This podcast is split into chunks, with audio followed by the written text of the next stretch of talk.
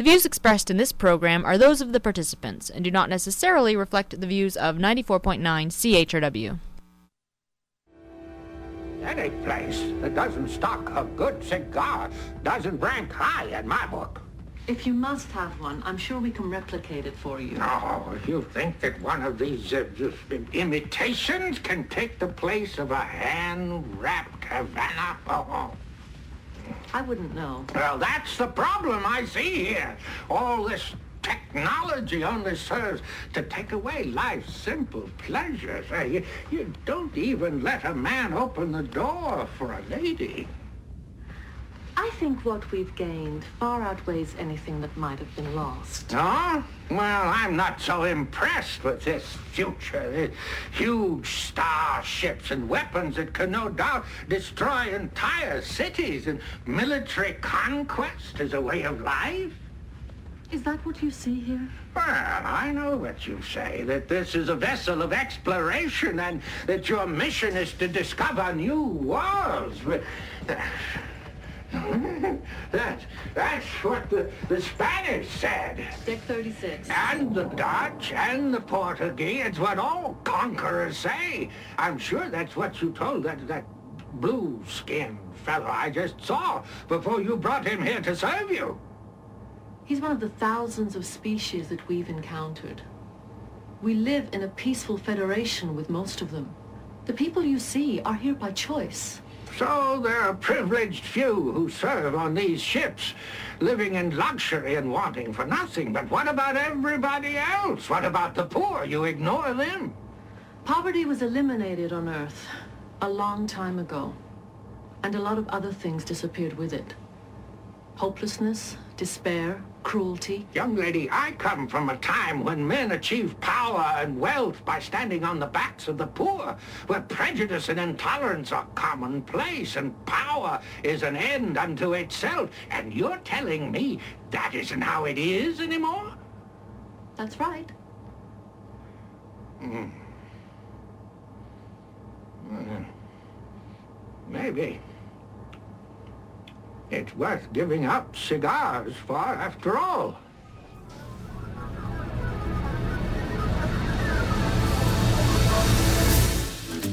Good morning, London. It is Thursday, February 26, 2009. I'm Bob Metz, and this is Just Right on CHRW 94.9 FM, where we will be with you from now until noon. No, no, not right wing, just right. Color, and color into black and white. Under the bedclothes, everything will be alright. And welcome to the show today, where 519 661 3600 is a number you can call if you want to join in on the conversation. Email us at justrightchrw at gmail.com or visit our website at www.justrightmedia.org, where, you'll, where you will find an archive of all of our past shows, including the current broadcast and CHRW Live. All the links to the CHRWradio.com site as well are all there. And today our theme is going to be a hot one, let me tell you. Poverty and government. It's a theme I've been managing to avoid uh, making a concerted focus on, believe it or not. This is actually the 92nd broadcast of Just Right. And I've only touched on this issue directly, many times indirectly, of course, but only really three times uh, previously on this show, quite a while ago. Show number 827 and 47. I checked it yesterday. It's a hot button subject, even though it really shouldn't be. And that subject is, of course, poverty itself, and more specifically, poverty and government. And the question of what government should be doing to address poverty. With the news that London, Ontario has the highest, had the highest jump in EI claims anywhere in Canada just this past uh, period, it would appear, for the moment at least, that we are in the center of this current economic storm in Canada. Poverty is just around the corner for many people who were not facing it only recently. So later on in the show, you're going to be hearing some extraordinarily interesting uh, debate between myself and Michael Coren that was actually taped some 10 years ago. And I was surrounded in a room by what I would call poverty pimps all around me. I don't mind calling them that. They're not here to defend themselves today, so I can say that. but um, definitely, you know, I don't think there's anybody that I meet that doesn't think the government shouldn't be doing something to help the poor. And as wrong as this might sound to a lot of you, I'm going to try and demonstrate today that that is a totally incorrect attitude to have and that we're doing more harm than good. I'll explain the context of that and everything later. But before I get into that, I want to segue into it with something I start just started finishing off last week. We we uh, we ended up at, at the end of uh, last week with a real short clip. I was introducing H.L. Mencken and talking about his history, which if you want to get into that, that's on last week's show. But we just got into um, his comments, which of course were all written uh, essentially in the first half of the last century and uh, about the New Deal, something, of course, that he lived through in his time, and we're seeing a new New Deal today under Barack Obama and others, in Canada here too, even under uh, Stephen Harper. But uh, and we were reading from uh, his book, The Minority Report, and uh, which is just a, a, bunch of notes, unrelated, all numbered, and de- having to do with uh, the philosophy of the New Deal and the idea that government has to bail people out and help them and, and basically place the entire economy under straits. Uh, basically, everything you're seeing today is a consequence of government action. Uh, uh, it's a story I just cannot avoid. It's the reality of the situation, and our politicians seem bent on just throwing more paper on the fire and then tossing a little bit of gasoline on it just to boot. But, you know, I already read this one last week, or a part of it. Worth just noting again. It's his note 32021 about the New Deal by H.L. Mencken. And he basically, you know, talks about uh, the really bad effect. I'm not going to read the whole thing again because I did that last week, but the really bad effect in this quote, he says, is that the effect even of anyone living on charity throughout their youth, and not just welfare, but charity, mind you, that's, that's, that's voluntary you know, it was it was common knowledge back in the first half of the last century and earlier that that kind of thinking is, as Mencken said, inevitably disastrous. People who grow up under that kind of a system cherish the unsound and the antisocial theory, quote, that its neighbors owe it a living. And then, you know, that's basically the whole sense of entitlement that people always talk about. Um, it's it's a psychological state of mind, and you hear it in union people. You hear it in people who aren't in poverty. You're going to hear it today from people who are not in poverty, but who feel they're entitled to somebody else's money. And that's the irony of all the poverty fighting. Very few of, of, of the dollars meant to actually fight poverty get to where our politicians say they're going to go. And of course, in his note 75, Mencken notes it's a stupid deal, the New Deal. He says the essential stupidity of it and of other such mass quackeries, quote, lies in their attempt to reduce immense and profound conflicts of forces, many of them lying deep in human nature, to simple moral terms. It's almost like trying to reduce a hurricane to moral terms, which is what I read last week. But interesting, here's a part I didn't read last week. Quote, Unhappily, it is only when that transformation is undertaken that the interest of, pe- of the people can be aroused or their support assured. They find it extremely difficult to grasp the concept of causation devoid of volition. They have ceased to be sure to see the devil in a whirlwind, but they still see villains in all the manifestations of human biology. And of course, of economics. And in his note 89, he refers to any sort of new deals by the government as, as a criminal deal, basically. He says the, the effect of every sort of new deal, and when he says every sort, he means every sort, every name you can give it, every new concept it comes up with. But he says it's to increase and prosper the criminal class. It teaches precisely what all professional criminals believe, to wit, that it is neither virtuous or necessary to suffer and do without. All the old American virtues thus become ignominious, and if the thing goes on, as I read last week, Benjamin Franklin will turn into a comic and even a sinister character. The criminal believes, like the demagogue's client, that the world owes him a living, and that it is not immoral for the have nots to seize the property of a have. Now remember that. For the have nots to seize the property of a have, you're going to hear poverty pimp one after another expressly, because I put them in that position, defend the use of coercion as the only means by which they choose to fight poverty. It's just amazing how they stick to it and they won't accept any other way. But, uh, you know, Mencken writes neither the criminal nor the demagogue. And a demagogue is somebody, uh, well, like Obama, like Harper, people who tell you the world's ending, but, with, but they got a solution, okay? Uh, they neither makes any distinction between the haves who acquired their property honestly and those who obtained it by chance or fraud. It is sufficient that they have it and be, can, can be made to disgorge it.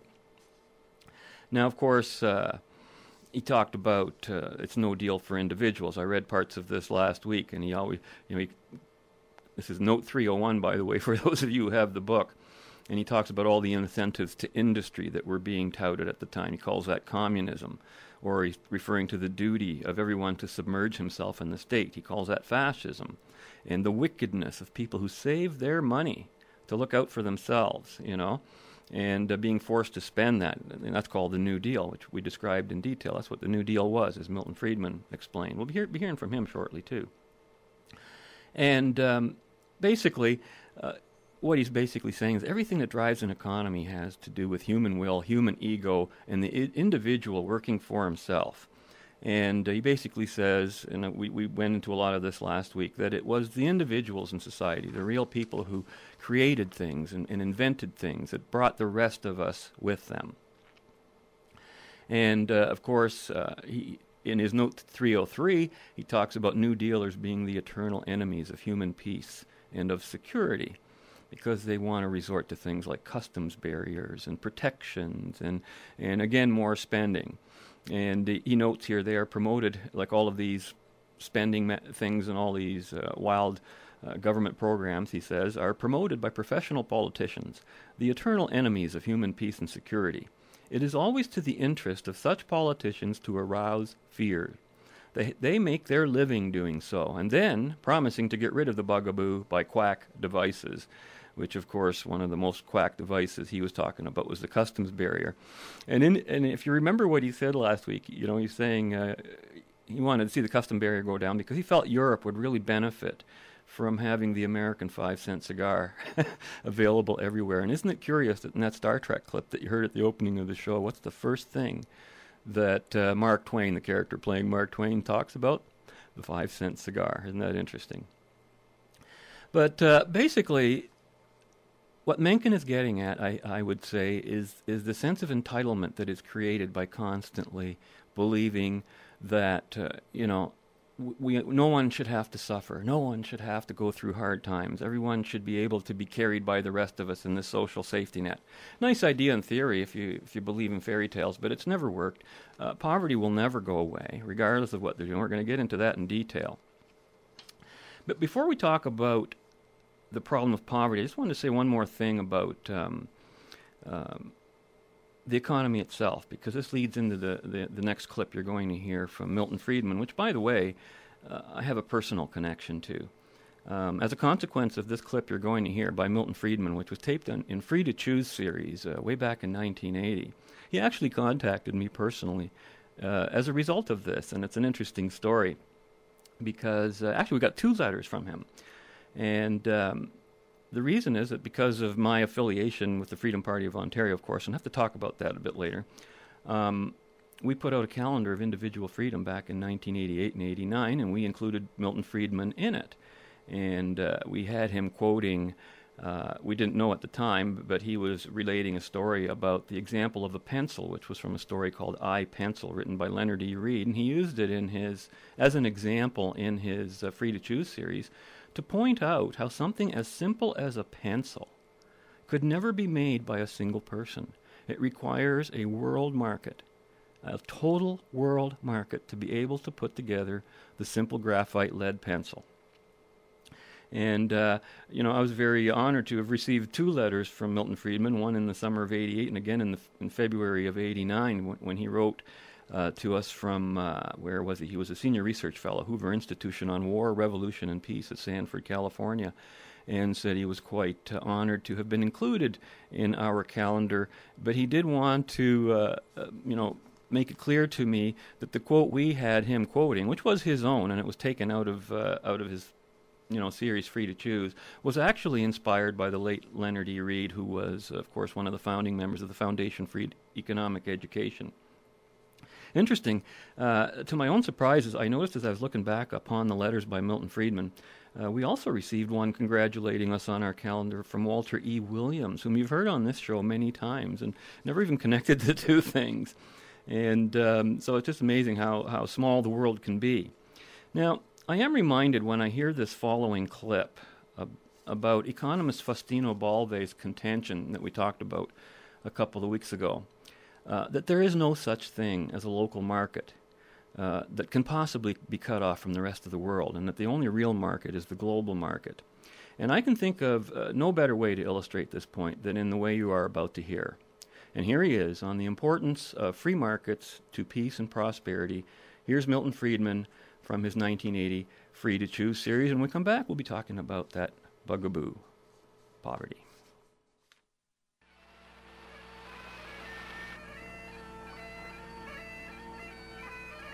Two hundred years ago in Scotland, Adam Smith taught at the University of Glasgow. His brilliant book, The Wealth of Nations, was based on the lectures he gave here. The basic principles underlying the free market, as Adam Smith taught them to his students in this university, are really very simple. Look at this lead pencil. There's not a single person in the world who could make this pencil. Remarkable statement? Not at all. The wood from which it's made, for all I know, comes from a tree that was cut down in the state of Washington. To cut down that tree, it took a saw. To make the saw, it took steel. To make the steel, it took iron ore. This black center, we call it lead, but it's really graphite, compressed graphite. I'm not sure where it comes from, but I think it comes from some mines in South America. This red top up here, the eraser, bit of rubber, probably comes from Malaya, where the rubber tree isn't even native. It was imported from South America by some businessmen with the help of the British government. This brass ferrule, I haven't the slightest idea where it came from, or the yellow paint, or the paint that made the black lines, or the glue that holds it together. Literally thousands of people cooperated to make this pencil. People who don't speak the same language, who practice different religions, who might hate one another if they ever met, when you go down to the store and buy this pencil, you are in effect trading a few minutes of your time for a few seconds of the time of all those thousands of people. What brought them together and induced them to cooperate to make this pencil? There was no commissar sending out offices from, sending out orders from some central office. It was a magic of the price system, the impersonal operation of prices that brought them together and got them to cooperate to make this pencil so that you could have it for a trifling sum. That is why the operation of the free market is so essential, not only to promote productive efficiency, but even more to foster harmony and peace among the peoples of the world.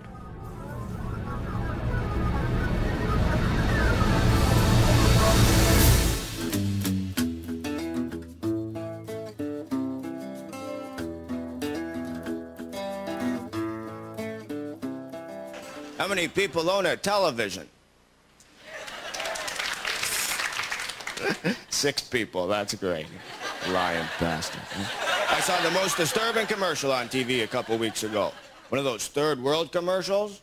I don't know if you've seen this one. There's one of that African-American guy, Walter Coppage, and he's walking along this road with this little girl, and he's saying, please send money so you can put shoes on this little girl's feet.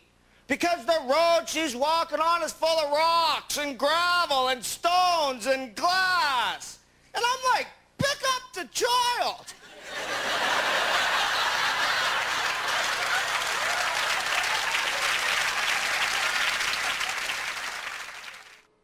Oh boy, there's such a lesson in that joke. I got to tell you, it's you know everybody talks about poverty, but not too many people actually want to do something about it because that would take voluntary action and usually on the part of the person who is in poverty, which is the thing that everybody wants to avoid, but that's not something you're supposed to say. Welcome back. I'm Bob Metz, and you're listening to Just Right on CHRW 94.9 FM. We'll be with you from now till noon.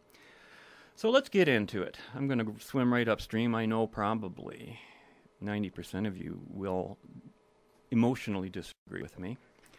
Um, at least that's been my experience with meeting with people. You know, I think uh, personally, I think if we lived in a rational society with governments doing only what governments are properly constituted to do, namely administer justice and provide defense, poverty would be a marginal issue, easily addressed without government taxation for that purpose being necessary at all. I, am totally convinced of that. And whenever, whenever I talk about poverty, by the way, I never ever am talking about those, quote, unable to help themselves. They are such a marginal group. If you're talking about truly people in need because of devastating disease, uh, you know, paraplegic, that kind of thing, th- this number of people could not possibly pose a burden to any society, even on a voluntary basis.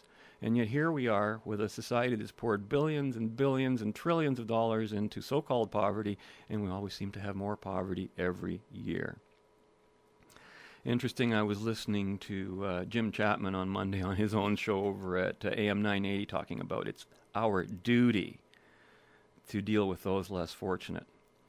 Now, I know where he's coming from emotionally. Michael Coren basically expressed the same thing, uh, the same sentiment to me, and told me so directly. You'll be hearing that for yourself shortly. And I challenged him on that assumption, and you should see the sparks that started to fly after after that started, to say the least. But uh, you know, a lot of people are. It's the emotionalism, and I want to talk about how dangerous that is. And at the end of the show, we're going to wrap up with some comments by Isabel Paterson, who explains why most of the harm in the world is actually literally she's not being facetious or funny or or anything she says most of the harm in the world is done by good people with perfectly good intentions and uh, we'll get into the details of that but what we have to do is really rethink how we think about poverty in government and uh, what I consider, uh, you know, ironic too, with my with respect to Jim and uh, and both uh, Michael Coren, it's uh, ironic because on my first show of Left, Right, and Center that I appeared on with Jim and Jeff Schlemmer back in the late 1990s on over at CJBK, the first show we did was on the issue of poverty. And uh, I remember the next day, Jim going on the air saying that the station got more calls than it ever got in its history after I let loose that hour. Because I, I think it was the first time anybody in London ever heard the idea that maybe it's not the government's job to take care of poverty. That that's not a government job. Can, is that a hard one to wrap our heads around? I'll bet you it is for most of you. And of course, on my first appearance on Michael Coren, that's the first issue we talk about then too. You'll be hearing that one later. But just very quickly, I always go to my favorite philosophers to see what they have to say on a certain subject. I noticed Ayn Rand on the subject, not of welfare, but of charity. And she says, my, view on chari- my views on charity are very simple. I do not consider it a major virtue, and above all, I do not consider it a moral duty. There's nothing wrong in helping other people, if and when they are worthy of the help and you can afford to help them. I regard charity as a marginal issue. What I am fighting is the idea that charity is a moral duty and a primary virtue, which is the exact opposite of what Jim Chapman and Michael Coren were saying. And uh, she adds, and then on the subject of poverty, Rand adds, quote, if, if concern for human poverty and suffering were really one's primary motive, one would seek to discover their cause. One would never fail to ask, why did some nations develop while others did not? Why have some nations achieved material abundance while others have remained stagnant in subhuman misery? History, and specifically the unprecedented prosperity explosion of the 19th century, would give an immediate answer. Capitalism is the only system that enables men to produce abundance, and the key to capitalism is individual freedom. Poverty is not a mortgage on the labor of others. Misfortune is not a mortgage on achievement. Failure is not a mortgage on success. Suffering is not a claim check, and its relief is not the goal of existence. Man is not a sacrificial animal on anyone's altar, nor for anyone's cause. Life is not one huge hospital. End quote. And I think there's an irony in this because it actually is in Ontario, where healthcare alone absorbs the vast majority of this province's tax revenues from all sources, and the lineups are huge. It's one endless line. Now, you know, McGuinty is again out. um, talking about, oh yeah, they're going to end child poverty in Ontario. Now they've got five-year plans. Okay, we're into the Soviet style ending poverty. We're going to uh, end poverty in five years and keep coming back every five years with a new plan. Uh, this is poverty pimping, by the way, because if you're already going to throw money at poverty before you've even defined it, before you even know who's need, you are a complete out and out socialist and you're not helping anybody, you're hurting everybody. And all these people, I call them poverty pimps, and one of them is London North Centre MPP Deb Matthews here this morning introducing le- legislation yesterday, first reading, designed to force future governments to, quote, continue the work we began, end quote, on a five year, again, Soviet style communist plan to fund child poverty permanently, not even based on need. In admitting that such poverty will always be with us, the plan is being made permanent, and she actually takes pride in the fact that this makes Ontario's Liberals to be the first government in Canada and possibly in North America to take this leadership position. The strategy is aimed at kids, she says, under the premise that people in poverty have potential. And the best way to break the cycle is to make sure kids get an education and stay in school so they so they're increasing child benefits. Huh? So you want kids to stay in school, so you're going to increase child ben- benefits. And Deb Matthews calls this the economic move to make and the morally right thing to do. Well, it's not economic, it's political. Totally political. There's nothing economic about it. If it were economic, you wouldn't be doing it. Morally right? Wrong. Morality has to do with choice. Morality has to do with things like laws like thou shalt not steal, and that's the point at which she starts. That's the point at which I attack Michael Emmerling, and you should hear all these poverty pimps defending nothing but the right to steal. That's all they want, that's all they care about. They don't care who they're helping, they don't care who they're hurting, as long as they can be on that government tit. That's all it is. And that's all that the whole poverty game is. And you want to know why you, you folks out there, a lot of you are losing your jobs? It's because these politicians are doing this. And if they can prove otherwise, if, you know, she says, oh, we've got the stats to prove that this works. I never heard any. Where are these stats? They don't exist. Give me a break. now, before you hear this next clip, I have to make a very serious point of clarification. Despite any of the arguments that I'm making now or I may make in my following comments, uh, you know, many of you know I'm associated with the Freedom Party of Ontario and the Freedom Party, and, and I want to make something clear about that relationship and how it relates to some of the issues I talk about on this show. I have to make it clear Freedom Party has no current policy proposing any changes to Ontario's welfare system, okay? And it's not because we wouldn't do that, but now is not the time. Changes to welfare systems are totally premature. We decided that at our executive. And, you know, given that Ontario's universal health care system consumes 59% of Ontario's taxes from all sources, and that our universal education system is the second most expensive item on the provincial tax tab, uh, you know, welfare, believe it or not, isn't the highest item. So it's not the biggie that you have to tackle. You got to free up all that other money and free up the economy before you start tackling the lowest level of of the strata. Not that you wouldn't go there; you're still moving in that direction. My long-term goal would would be to get those in true need well seen to, but with very minimal or no government help, if possible, without their even really being aware of any changes being made and you know in where their assistance originates. And I think that's how even with healthcare you can make changes like that. By the way, it's also not true that you know rumors going around, especially with the by-election, that we support uh, that Freedom Party supports a privatization of all facilities. That's nonsense. We we we, we the party supports choice. You know, in, in healthcare, not just a single payer. It's a whole, whole other thing.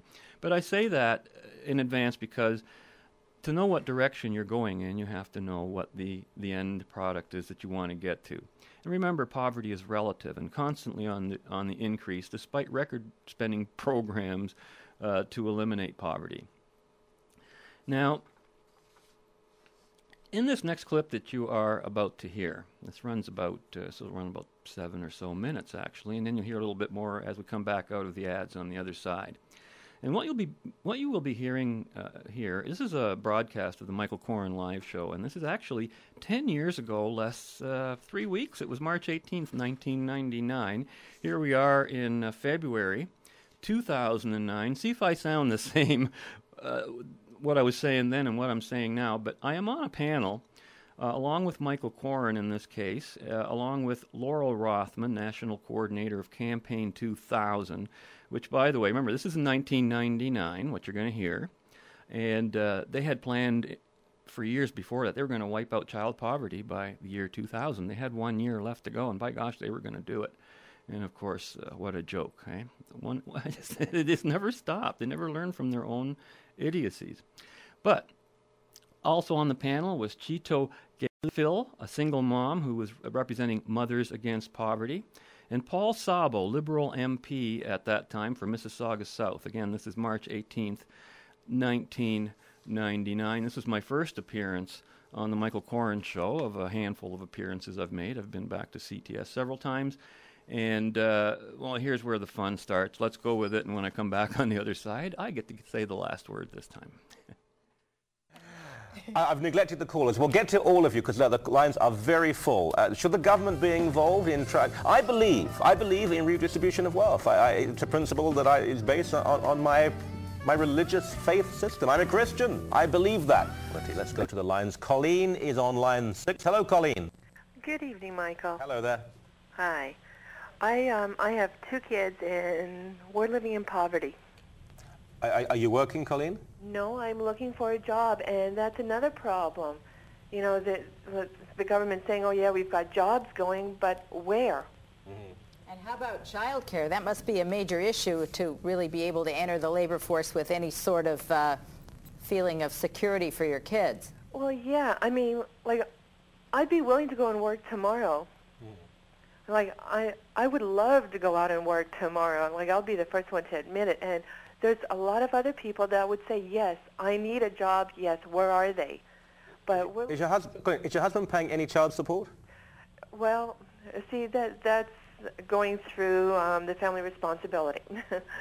He's not paying right now. No. Okay. So Colleen, you're saying then that you'd rather have a job than a handout. Is that correct?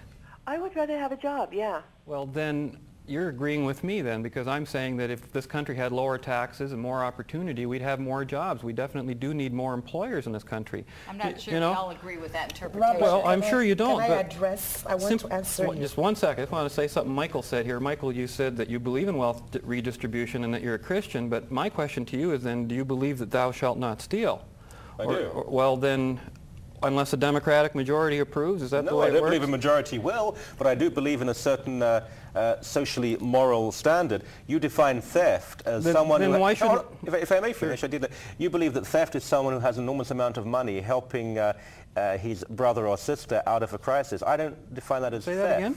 I'll I don't- I don't define that as theft either. Someone who has a great deal of money helping his brother or sister out of a crisis. I don't define that as theft. No, the theft You- is on your part to vote the other guy to give his money instead of giving your own Why- money. It's very easy but to be generous with other people. I do give my own money. That's fine. That's a separate issue.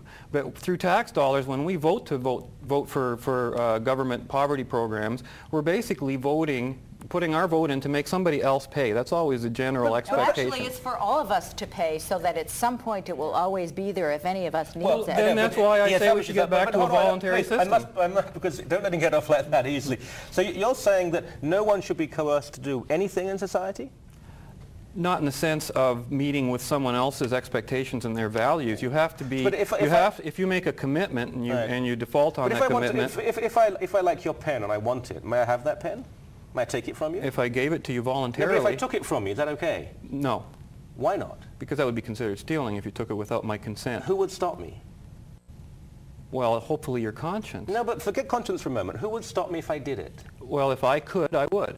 Okay, and if you couldn't? Well, then no one would stop you. The police wouldn't? Oh, if somebody laid a charge or Okay. something. I'm not so sure where you're going with that. So the well, well, give me some time. So the police could get involved, and the courts could get involved.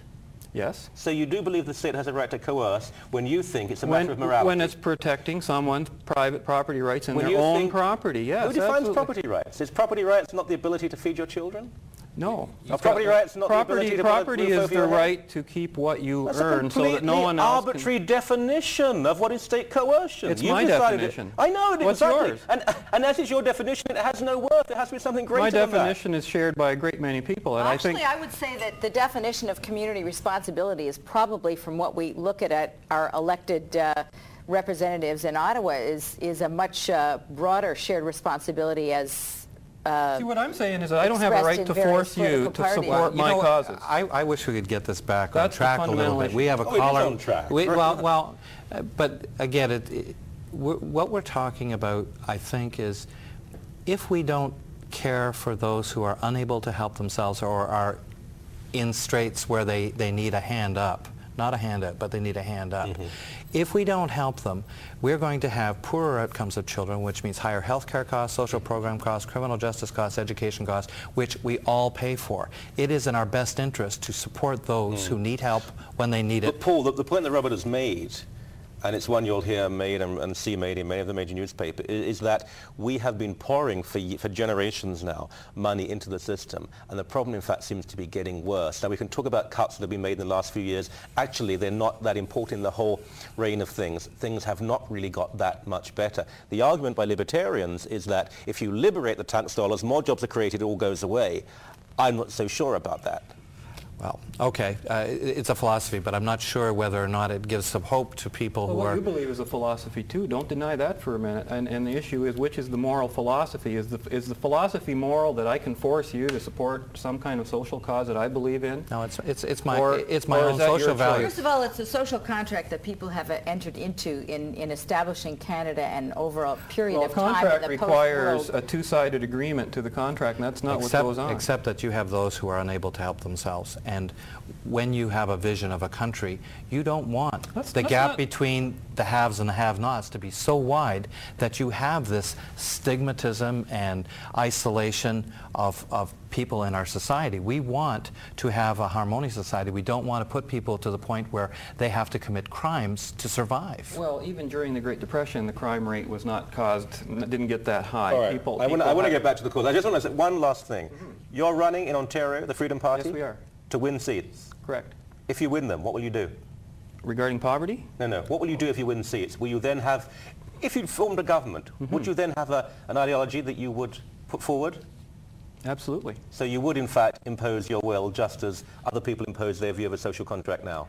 I s you, what you're doing, you, what you're saying is that it's possible to impose individual freedom and choice on people. What I'm saying people. is, so you should be consistent no, in that's, your that's, argument. Well, no, that's, We're that's an inconsistency in definition. We will let the viewers decide on that. Let's do Let's that. go to Dora on line three. Hello, Dora. Welcome to Michael Coren Live. Hi, Michael and guests.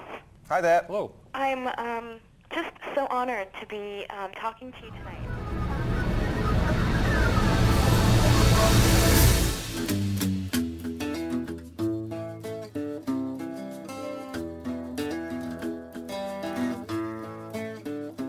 Kathy is on line six. Hello, Kathy.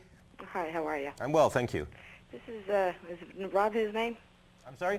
Oh, uh, yeah, uh, Robert Metz from the Freedom Party. I have a question to him. He here he's saying that he's uh, just a one person that lives on his own. I'm a single mom with two children, no child support. I do have a job.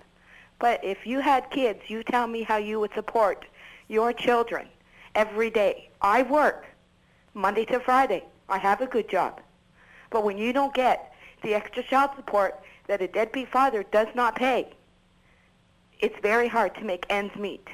Mm. Well, definitely deadbeat fathers should be paying their bills for the children They that should they be produce coerced on to do it? Well, But- because but it's a don't want to. responsibility that they took on. It wasn't a response. Nobody forced them to become a father. That's where the beginning of the force begins. So you decide And- when and- someone is responsible and when they're not. Well, they're responsible for their actions, not for inaction. Am I not responsible For, for you if I saw you lying on the ground bleeding? Would I not be responsible to pick you up? well, you would probably do something about it. Do you think I'm responsible? Should, Should you, I? Should you go to jail if you don't? I don't think so. That's the issue when we're talking about government. Got a break. 416-203-0302, 905 And there you have it. Isn't that an interesting discussion? Welcome back. I'm Bob Metz. You're listening to Just Right on CHRW 94.9 FM out of the University of Western Ontario in London, Ontario.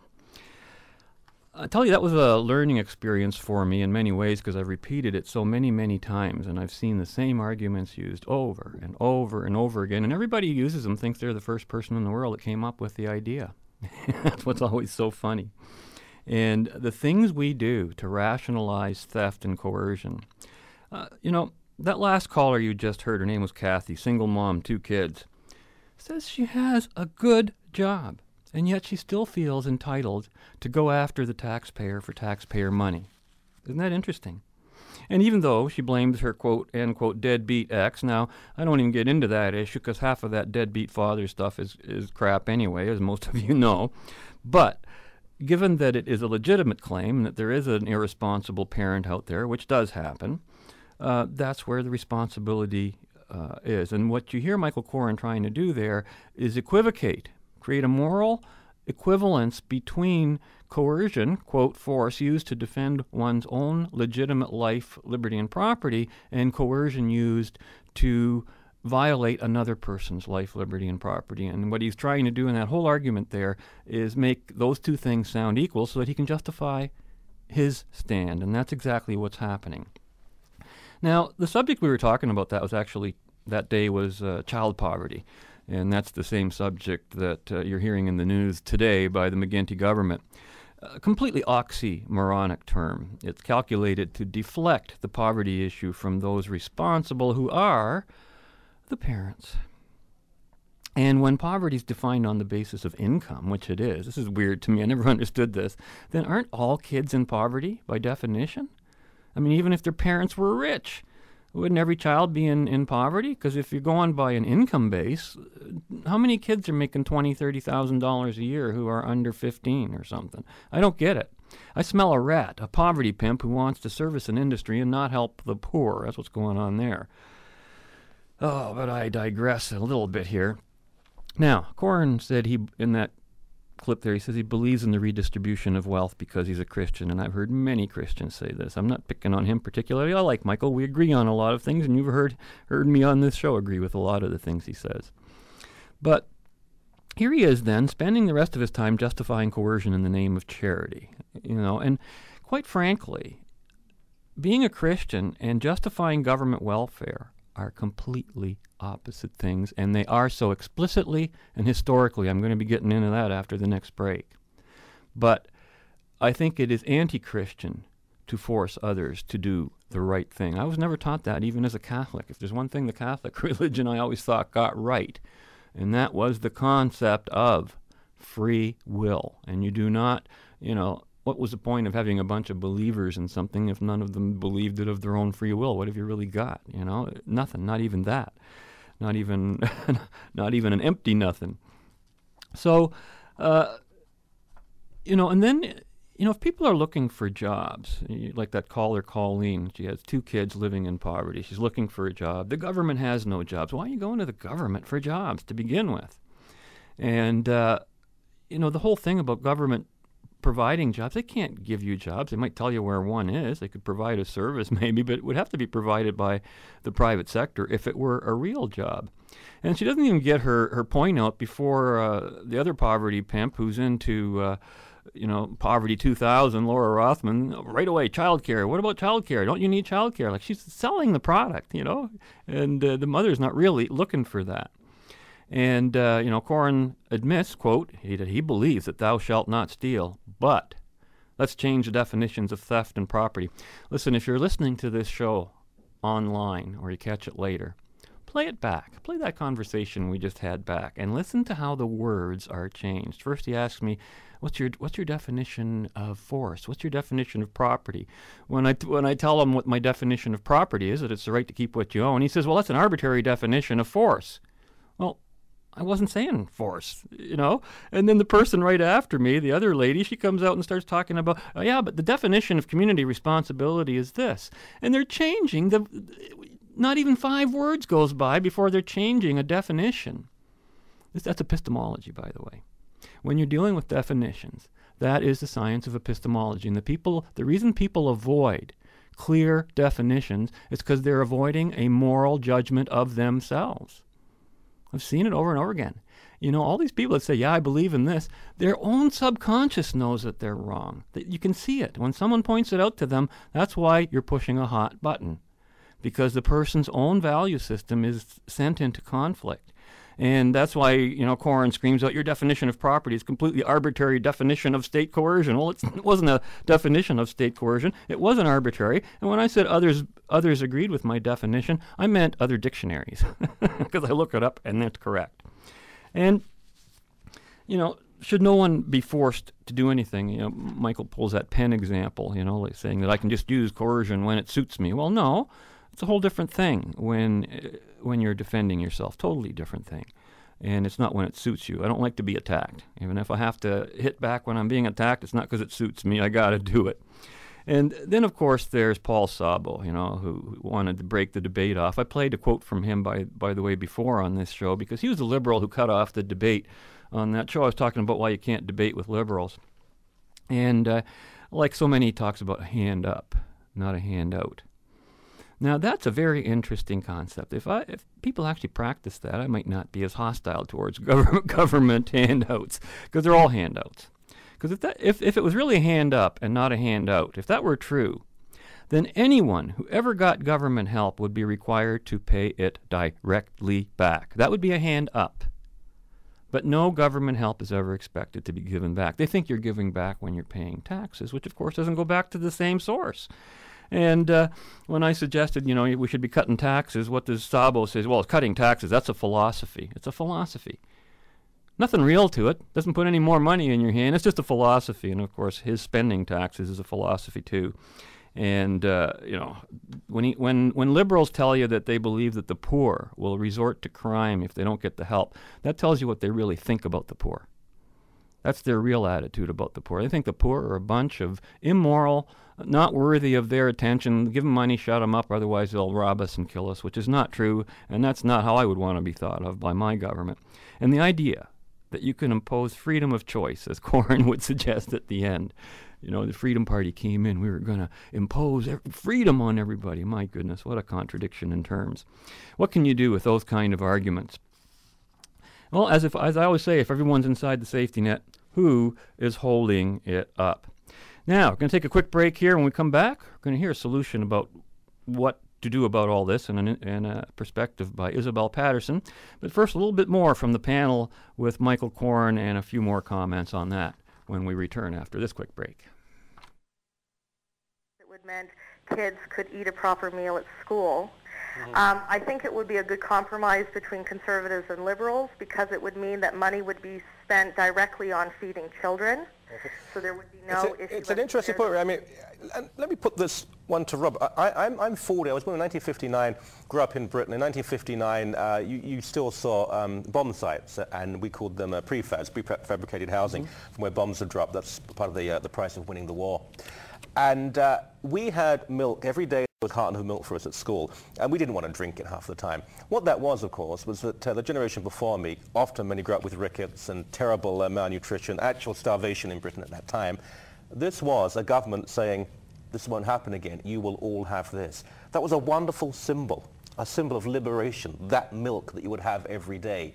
You would have had another generation That's what. Germany did before the war, twice and Yeah, led them and- to a world war twice. You're, you're saying milk leads to war? No, giving... The giving- reasons that led to war have nothing to do with it. In fact, Germany under Bismarck had a wonderful system of social welfare. That's not the- exactly the, my the, point. The, it, it was wonderful while it worked, but then when the price came to pay it, they had to default on their loans. They went to Oh, war. well, against- that's nothing to do with providing a welfare system. Well, it's, it's to all do part with of it. paying debts after Versailles. Well, it's all part of it, but but the social system. Look at the social system in Canada today. Robert, If how can you say who that the pays Second the World taxes War was country? caused in part by debts in the welfare system? Well, it's it's it's caused by profligate government spending. It was enormous inflation. It was the Allies after the First World War being uh, treating Germany as a victim. Oh, I'm going to take another call. I'll, I'll pull my hair out here. Frank on line four. Frank, welcome to Michael Coren Live. Yeah, Michael, I'm glad to see you're giving concern to Canadian children and that you realize.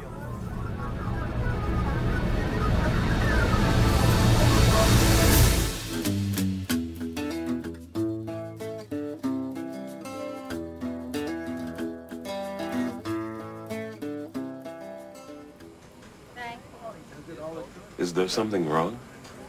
Well, according to these forms, you're supposed to be DIMS, but you're not, are you? I hope you're not disappointed. Pleasantly surprised is more like it. I guess I owe you an apology. If I had known you were Gimmies, I could have processed your application much sooner. Gimmies? They're American slang terms. I try not to use them, but it's a bad habit. Gimmies are people like you, people who are looking for help, a job, a place to live. And what about the DIMS? Don't they need help? The DIMS should be in hospitals, but the government can't afford to keep them there, so we get them instead. I hate it, but that's the way it is. And doesn't that sound a lot like the Canadian healthcare system? Because all kinds of people waiting to get in there, but they haven't got the beds for them. And I hate it, but that's the way it is. Oh boy, what a interesting exchange that last one was between myself and Coren. Uh, you know, spending welfare directly. And he talked about the 1959 bomb sites he saw, and he had a carton of milk every day, which basically he, he also pointed out. He says that we didn't drink half the time, which just shows you a 50% wastage right there. But the sa- the milk was a symbol of liberation, you know, and milk leads to war. really, you hear what I'm going to have to say in a moment. Um, you know, and he says Bismarck had a wonderful welfare system, and yet he says, you know, it's accompanied by enormous inflation. Uh, hello? he doesn't see the connection. And to deny that cause and effect, you know, and just going to the most recent symptom as the initiate event is is the wrong way of looking at it. There's a there's a continuum here that goes. And regular listeners to this show may recall that I did a whole segment on the finances of Germany that led the nation into a socialist collapse. Uh, detail the dollars, the cents, who owed who what, what happened. Uh, check out the, our site, you'll see all that stuff there. But most interesting, here's something that was actually written during the war by Isabel Paterson, the God of the Machine, in which she argues that, quote, most of the harm in the world is done by good people and not by accident, lapse, or omission. It is the result of their deliberate actions, long persevered in, which they hold to be motivated by high ideals towards virtuous ends. This is demonstrably true, she says, nor could it occur otherwise, because the percentage of positively malignant, vicious, or depraved persons is necessarily small, or no species could survive if it were otherwise. Destruction is so easy that even a minority of persistently evil intent could shortly exterminate the unsuspecting majority of well disposed persons. So, certainly, she says, if the harm done by willful criminals were to be computed, the number of murders, the extent of damage and loss would be negligible compared to the sum total of death and devastation wrought upon human beings by their own kind through governments. Therefore, it is obvious that in periods when millions are slaughtered, when torture is practiced, starvation enforced, oppression made a policy, as at present, which is during the war, over a large part of the world, and as it has often been in the past, it must be at the behest of a very many good people, and even by their direct action for what they consider to be a worthy object. And she says this could not occur without cause or reason, and it must be understood that what she means by good people, she means good people who would not of their own conscious intent act to hurt their fellow men, nor procure acts wantonly or want to benefit themselves. You know, good people who wish well to their fellow men and want to guide their own actions accordingly. And nor is she saying that she's applying some kind of transvaluation of values where one person's calling something good and the other guy's calling it evil. No, she's saying let's take it all even even. We're going to call them good. And then and she says there must be a very grave error in the means by which we seek to attain these ends. There must even be an error in the primary axioms to permit people to go on using such means. Something is terribly wrong in the procedure. What is it? she asks. And at this point, she goes on to list a, a litany of atrocities, uh, comparing private atrocities to public and government ones. Even the worst of the mass murderers and serial killers rarely manage to kill more than 50 or 60 people. Uh, but when compared to state murders and atrocities, you can count the dead in the millions upon millions. Remember our gun control show last week? And the stats of how many of their own citizens, many socialist totalitarian nations murdered? Now, bear in mind that she's writing this during World War II, and consider what you just heard between myself and Michael Coren, uh, who couldn't believe that the war could possibly be caused by free milk. The irony of what you are about to hear will not be lost on you here. And she says the present war would have been impossible without the excuse of doing good for the nation. The lies, the violence, the wholesale killings were practiced first on the people of both nations, she means Russia and Germany, by their own respective governments. It may be said, and it may be true, that in both cases the wielders of power are vicious hypocrites, that their conscious objective was evil from the beginning. Nonetheless, they could not have come by the power without the acceptance and consent and assistance of good people. The communist regime in Russia gained control by promising the peasants land in terms the promisers knew to be a lie, as understood. Having gained power, the communists took from the peasants the land they already owned and exterminated those who resisted. The whole population of Russia was put under duress and terror. Thousands were murdered without trial, and it was called social engineering by social socialist admirers in America. If that's engineering, then the sale of fake mining stock is engineering, she says and she talks about how millions uh, were worked to death and starved to death in captivity in Russia. And by the way, my grandfather died that way too in a Russian concentration camp of starvation. And likewise, the whole population of Germany was put under duress and terror. And she says, uh, with the war, you know, Germans were in German prison camps, Germans in Russian prison camps. She says they're basically the same there as they were in their own home regimes, because that, that's, that's how it just spilled over. But the principal political figures in Europe are all those who sold, the, uh, you know, who sold their countries to the invader, or she says, quote, socialists, ex-socialists, or communists, men whose creed was the collective good. And here's the great quote, quote, with all this demonstrated to the hilt, we have the peculiar spectacle of the man who condemned millions of his own people to starvation, admired by philanthropists whose declared aim is to see to it that everyone in the world has a quart of milk. End quote. Michael Coren, take note. Now I know where that came from. That was a symbolic uh, gesture of propaganda, actually. That's what they were being subject to, and Michael swallowed it along with the milk that he only drank half the time. And so Paterson asked, why did the humanitarian philosophy of the 18th century in Europe usher in the reign of terror? It did not happen by chance, it followed according to the original premise and according to the means. The objective is to do good to others. If that's the primary justification, then the means is the collective, and the premise is that the good is the collective. So the root of the matter is eth- ethical, philosophical, and religious, involving the relation of man to the universe. Now, this is interesting what she says about the great religions. She said that, um, you know, when people, when the religions were helping, the great religions, which she says are also great intellectual systems, have always been recognized, have always recognized rather the conditions of the natural order. They enjoin charity benevolence as a moral obligation to be met out of a producer's surplus. That is, they make it secondary to production for the inescapable reason that without production there would be nothing to give. Consequently, they prescribe prescribe the most severe rule to be embraced only voluntarily for those who wish to devote their lives wholly to works of charity from contributions. End quote. And here Paterson described the traditions and Spartan lifestyle expected of such people and the significance of the symbolism that surrounded it in really fascinating detail but beyond the scope of what I can talk about today, especially since our time is running out. And however, she contrasts this approach to dealing with the needy with government helping people. And she says the proposal to care for the needy by the political means gives the power to the politicians to tax without limit. And there's absolutely no way to ensure that the money shall go where it was intended to go. End quote. So welcome to London, Ontario, where City Hall taxes without limit continues to spend without limit, where our Ontario government does the same, where our federal government does the same, and all with the conscious and tacit approval of 90%, 99% of us. And of course, we're all good people, aren't we? That's it for today. I hope you'll join us again next week when we continue our journey in the right direction. Until then, be right, act right, do right, think right, and stay right. And take care